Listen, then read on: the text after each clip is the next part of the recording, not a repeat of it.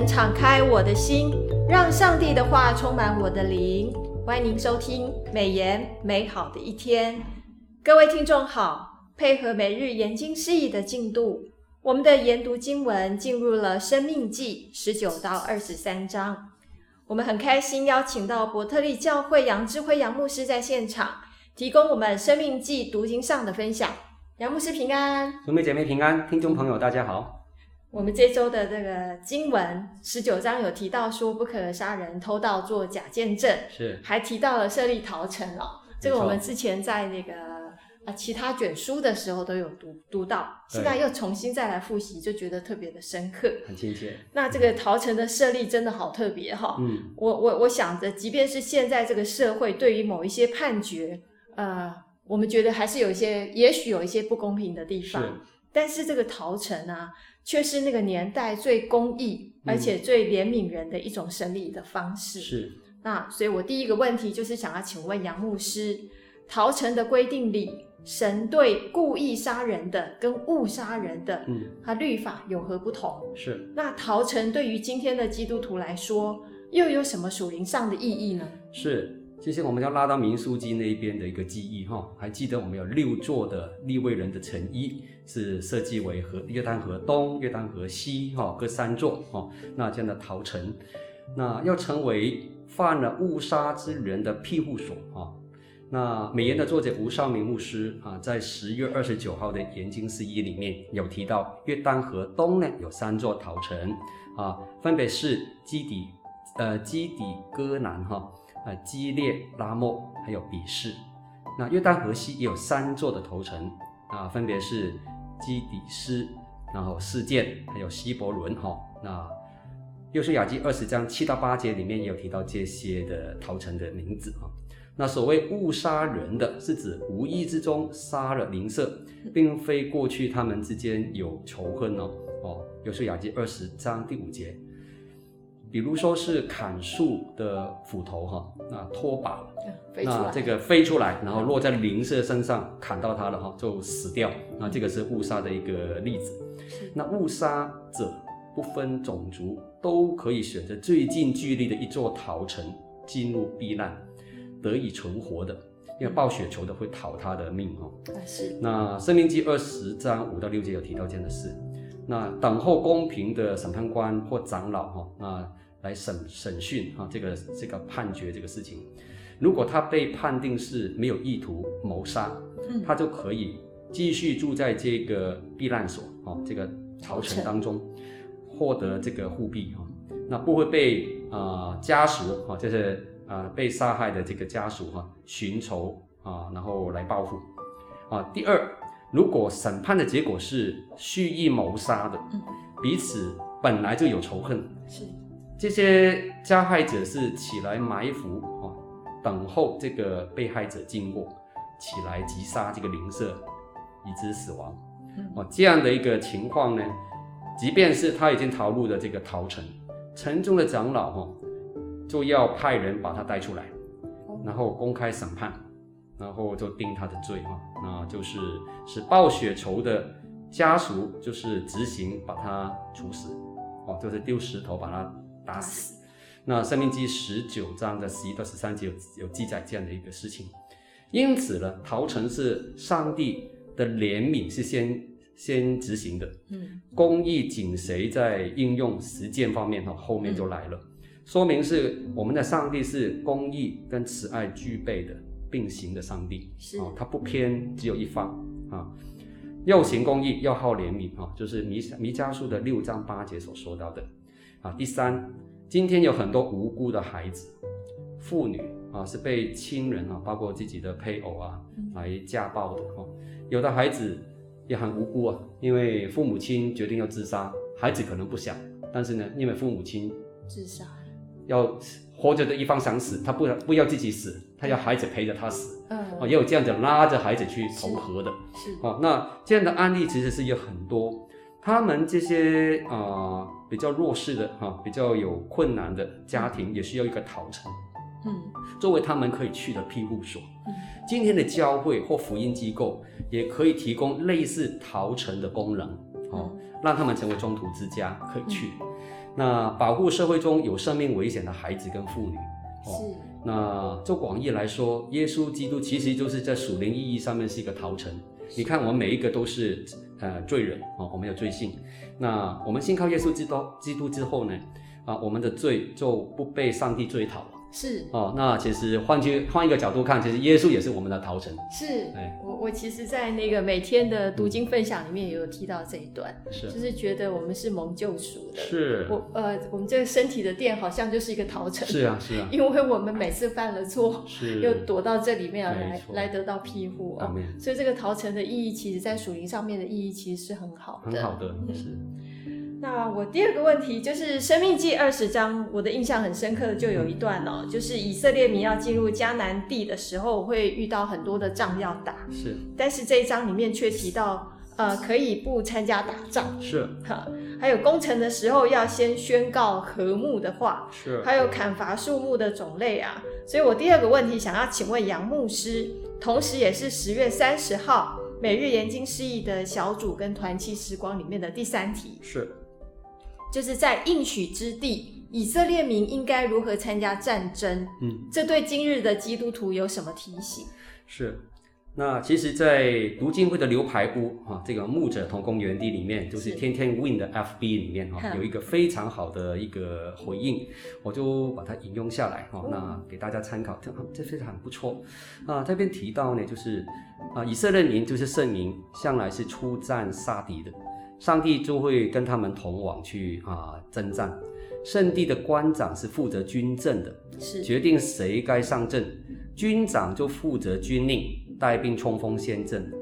上帝必会跟他们一同征战，一起，征战，嗯、参加这场战役对决，为要拯救圣民脱离仇敌的辖制。啊，这是极大的应许。今天的基督徒投入有形跟无形的属灵征战，只要站在上帝这一边，哦，那我们就能够得胜生命的弱点，即或不能成功，也无愧于所托。是哦，《生命记》二十章的一到四节提到第一个啊、呃、重点，上阵杀敌应该无所畏惧。迦南地的敌阵城墙很高又宽厚，且有战车、马兵驻防。以色列军呃兵力其实是只有这个。啊、呃，小部分是徒步快跑的，持刀攻攻城的。那无论是速度跟力度，都比不上敌方的军营。相较之下，有如以卵击以卵击击石哈。那这个时候，祭司必须要鼓舞军兵的士气，是因为圣民出战原本就不靠车，也不靠马，靠马唯依靠耶和华。方人成事啊，就是撒迦利亚书四章六节提到的。是今天的每一个基督徒得胜，也是啊、呃、靠主啊，靠万军之耶和华来打赢这个属灵征战。嗯、第二个重点是记载在生命记二十章的五到九节，牵挂家事的士兵哈就不必上阵打仗了。对，出于人道的考量，是官长会允许被家事牵挂的人可以留守家里面，因此想要建立房屋的啦。在即葡萄园，两边还没用过啊，嗯、啊，刚刚娶了太太哈、哦，那又没有享受新婚生活，那你就不必上阵了。胆战心惊的这些人就不必投入了。哦、害怕的人，害怕的人呢，就是哈、哦，害怕上阵的人就不必投入了，以以免影响这个军军心哈。哦、那显然这里的原则是不适用于约书亚所领导的初期的 迦南战役，为什么呢？因为全民都要参战，并不并不是一部分哈。约书亚记一章十四到四十五节，十啊十四到十五节，那这只适用于迦南诸部啊呃，就是都大的战役打完哈，只有小部分零星的小战役哈，那就是需要各自派自行完成的零星战役才会用到这个法则。那今天的信徒跟随耶稣基督，成为耶稣基督的门徒。也应该估量一下能否战胜，哈，那就是评估军力。若不能战胜，就去求和，呃，就是跟对方和解了，哈。那不过言失了位，就不能再闲了，只能丢弃。路加福音十四章二十到三十五节提到的，啊，这样的原则也是适合在各方面，我们就是做一样事情都要去仔细的评估考量，对。就靠主得胜。阿门。呃，其实这个问题在我们的牧者牛排屋里面，嗯，呃，其实胡少明牧师对，他都会把这个团契时光的解答，没错，来告诉我们，对，很细心，对，非常的细心。好，然后接下来我也想要问杨牧师的，就是在啊十一月四号今天的这个经文哈，《生命记》二十三章一到十四节。那有提到有一些人是不能进耶和华的会，是这个会，在今天每日研经释义的生命记，作者胡少明牧师有提到说，入耶和华的会就是跟上帝立约的意思。是，所以我第三个问题想要请问杨牧师，上帝为什么要特别严明到亚门人还有摩押人？他还有有部分是像外肾受伤或者是被阉割的，嗯、是永远都不能进耶和华的会。是，但是以东的第三代子孙，嗯，却可以进耶和华的会。是，这有什么差别呢？是，是非常有趣的哈一个问题。那首先，圈珠诸书本圣经啊，把《生命记》二十三章的一到八节的主题哈，是定为入耶和华的会，哈，入耶和华的会，啊，会就是刚刚提到，就是啊，是一个立约，哈，与上帝立约，对，与上帝的立约。那这一段其实是提到如何成为那敬拜神的团体的一份子，嗯，好，凡是身体上有缺陷的，嗯，包括身体器官的损伤或拜偶像的外邦人都被禁止入会，那。这个举动是为了保持以色列宗教生活的纯一，啊，不致被污染，哦，这是其中一个原因。那第二，美言作者胡尚明牧师在十一月四号，哦，就是今天的研经释义里面解释，路耶和华的会就是跟上帝立约了，啊，那领受十诫的以色列民得以投入上帝的大会，来目的是敬拜耶和华。嗯，敬拜耶和华。申命记九章十节，十章四节有提到。唯有上帝所选召、分别为圣之民，哦，这样的一个团体，哈、哦，这些对象才能够入耶和华的会。有四种人呢，其实是不得入会的，哈、哦。啊，第一个就是男性生殖生殖器官受到损害或被阉割的人，是不准参与敬拜的。可能当时候这个这个礼仪啊，是与迦南的风俗有关的，跟当地的还有当地的风俗，嗯、因为圣民已经分别出来了，是啊，不能就是掺杂那个时候的迦南风俗。哦，在残疾的状况底下，也参与敬拜上帝的仪式，那不然就是跟外邦的神明是会有一些连结。哦，就《申命记》二十三章一节提到的。第二类的是私生子，就是在巴力庙里面的娼妓所生的子女，或乱伦所生的儿女，那么他们的地位不洁净，而不被允许进入耶和华的会，《申命记》二十三章二节记载的。第三，哦，就是摩押亚门。哦，不得入入会，《生命记》二十三章三到六节提到的，摩押跟亚门原与圣民有血缘的关系的，本来就是就是罗德的后代啊，《创世纪》十九章三十到三十八节提到，因为他们曾经拒绝帮助在旷野漂流的以色列人，并收买发动啊，就是这个幼发拉底河的哈、哦、上游的一个先知啊。啊，以国的巴兰哈，巴兰先知来咒诅以色列人。是民数记二十二章五到七节提到这段历史哈，那所以婴儿不能被允许进入耶和华的会。那然而摩押女子路德，她又成为大卫王的曾祖母啊，这非常特别，就被列入了耶稣的家谱。是，所以从血缘原则来看，是不得入耶和华的会的。